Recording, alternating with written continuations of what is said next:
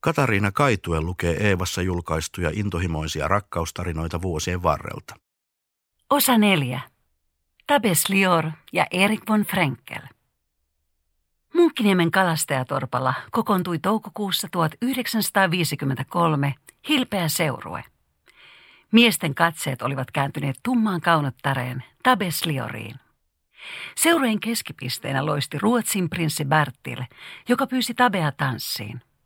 Taben huomion vei kuitenkin Helsingin kaupunginjohtaja Erik von Frenkel.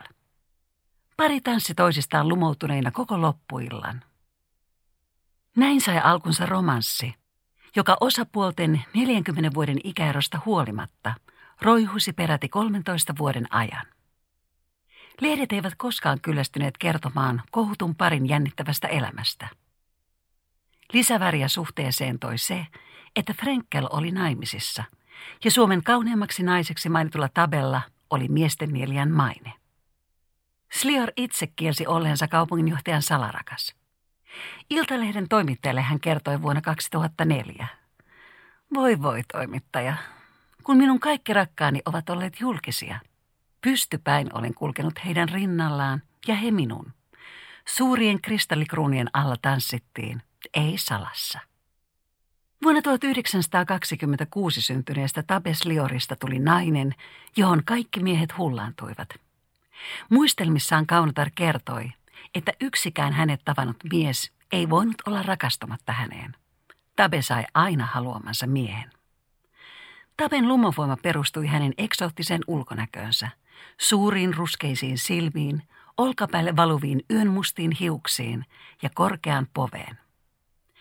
Tabe oli perinnyt kauneutensa persialaiselta isältään Eramis Liorilta ja ruotsalaista sukua olevalta äidiltään Ainalta. Suurena hurmurina tunnettu Eramis piti Helsingissä hedelmäpuotia. Tabe kertoi myöhemmin isänsä syntyneen persialaiseen ruhtinassukuun. Tabella oli neljä sisarusta joista esikoinen kuoli jo vauvana. Niin kasvoiltaan kuin varreltaan valokuvamallin vaatimukset täyttävä Tape ansaitsi elantonsa oman mannekinikoulunsa johtajana ja Madame-lehden toimittajana. Vuosina 1962-1965 ilmestynyt Madame kertoi aikansa silmäntekevien edesottamuksista. Tabe kirjoitti lehdessä myös omasta elämästään ja suhteestaan miehiin – niin hänen värikäs elämänsä tuli tutuksi koko kansalle. Tapes Liorin elämä oli täynnä luksusta. Hän lanseerasi jopa parfyymin, joka lupasi sekoittaa miesten päät. Kun Kaunotar saapui paljeteissa säihkyvissä puvuissaan ja minkkiturkeissaan seurapiirijuhliin, hän vangitsi katseet.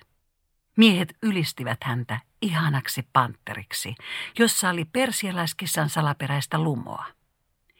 Jopa maailmanmies Frenkel henkäisi, että hänellä ei ollut koskaan aiemmin ollut tabenveroista naista. Miehet hukuttivat palvomansa kaunottaren ruusuihin ja champagnaan. Tape veti puolensa varsinkin vaikutusvaltaisia miehiä, joilla oli korkea yhteiskunnallinen asema. Hän oli lemmensoturi, joka seikkaili ja rakasteli mielensä mukaan. Hänellä juoruttiin olleen intiimisuhde myös presidentti Urho Kekkoseen. Villeimpien huhujen mukaan parilla oli jopa yhteinen poika. Jos miehet palvoivat Tabea, Tabekin rakasti miehiä.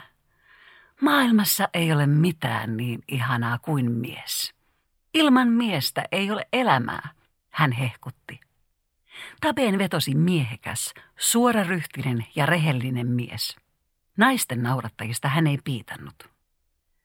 1960-luvun alussa Tabe kohautti kirjoittamalla miesten lehteen omakohtaista jatkosarjaa Miehet ja minä. Sarjassa Tabe paljasti mehukkaita yksityiskohtia suhteestaan Erikiin. Meidän aikamme lukijoista Taben paljastukset tuntuisivat kuitenkin kovin viattomilta. Siihen, mitä tapahtui makuhuoneessa, enintään vihjailtiin. Kohdatessaan Franklin vuonna 1953 Tapes Lior johti jo omaa mannekiinikouluaan Helsingissä. Ampumista ja autourheilua vapaa-aikanaan harrastavalla liikennaisella oli takanaan kariutunut avioliitto taiteilija Sigurd Laisviran kanssa. Liitosta oli syntynyt tytär Aulikki.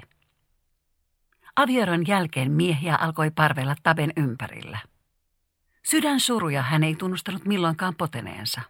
Kun suhde oli ajautumassa karille, Tabella oli uusi mies kiikarissa. Miehet eivät sen sijaan kyenneet unohtamaan Tabea noin vain. Miehet ovat rakastuessaan hurmaavia hulluja, Tabe hykerteli. Yhteensä Slior ehti elämänsä aikana avioitua neljä kertaa.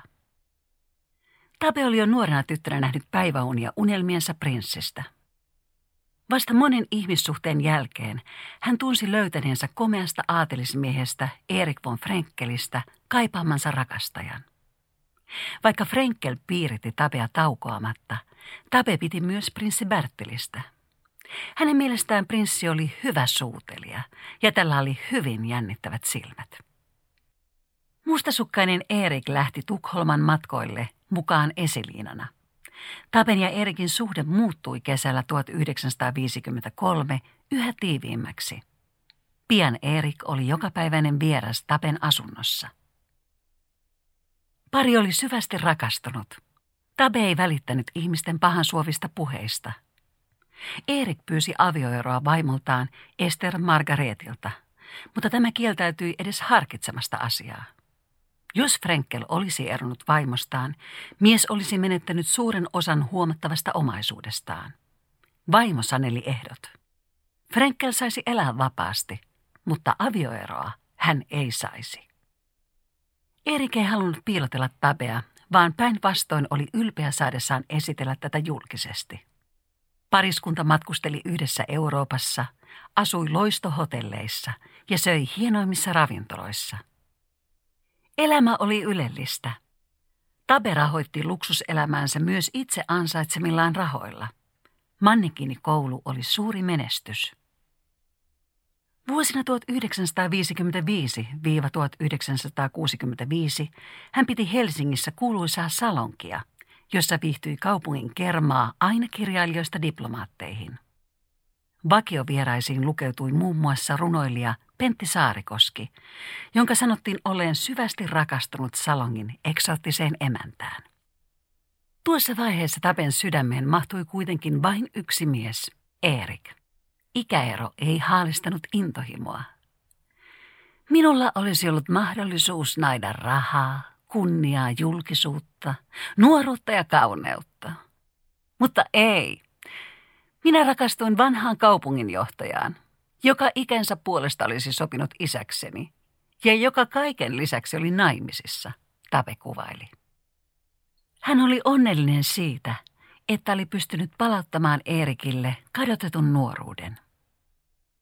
Piilopirtissään Forssan lähellä Tammelassa sijaitsevassa Tabelassa Tape johdatti rakastajansa takkatuden loimussa ennen näkemättömään onnen huumaan. Pariskunta vietti unohtumattomia hetkiä myös Erikin omistamassa ylellisessä saaren kartanossa. Kartanon henkilökunta kutsui Tabea nuoreksi rouvaksi. Rakastavaiset nimesivät kartanon mailla olevan polun rakkauden poluksi, ja Erik kantoi siellä Tabea vahvoilla käsivarsillaan. Mies oli Tabelle paitsi tulinen rakastaja, myös turvallinen isähahmo. Romantiikkaa tihkuvina öinä he unelmoivat avioliitosta. Eerikin unelmana oli, että Tabe synnyttäisi hänelle pojan. Erik oli hellä ja huomaavainen rakastaja. Koko yö oli pelkkää, hyvää ja rajua hellyyttä. Ja aamulla hänellä oli aina syli täynnä loistavia kukkia, Tabe kuvaili. Erikin ajoittainen synkkämielisyys ja mustasukkaisuus varjostivat kuitenkin onnea. Hellyys saattoi äkisti vaihtua väkivallaksi. Eräiden juhlien jälkeen hän alkoi hakata tabenpäätä lattiaan. Mustasukkainen rakastaja myös vakoili tabea taukoamatta. Erik saattoi sanoa lähtevänsä matkoille, mutta tulikin väijymään tabea ja tämän mahdollisia miesseuralaisia porraskäytävään. Kun rakkaus alkoi hiipua, Erik antoi heidän suhteestaan perättömiä tietoja sensaatiolehdille loukatakseen tabea. Ei ihme, että Tabe alkoi ennen pitkää katsella muita miehiä. Hän antautui rakkaussuhteeseen 19-vuotiaan Vänrikki Matti Kososen kanssa. Siinä missä Erik edusti kokemusta ja kypsyyttä, Matti oli nuori ja poikamainen.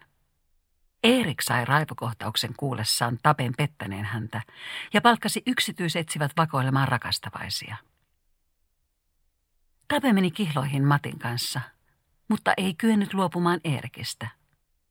Vanha lumous jatkui ja seurauksena oli merkillinen kolmiodraama.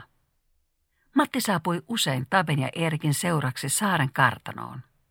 Kaikki kolme istuivat samassa illallispöydässä ja kosijat kyräilivät toisiaan.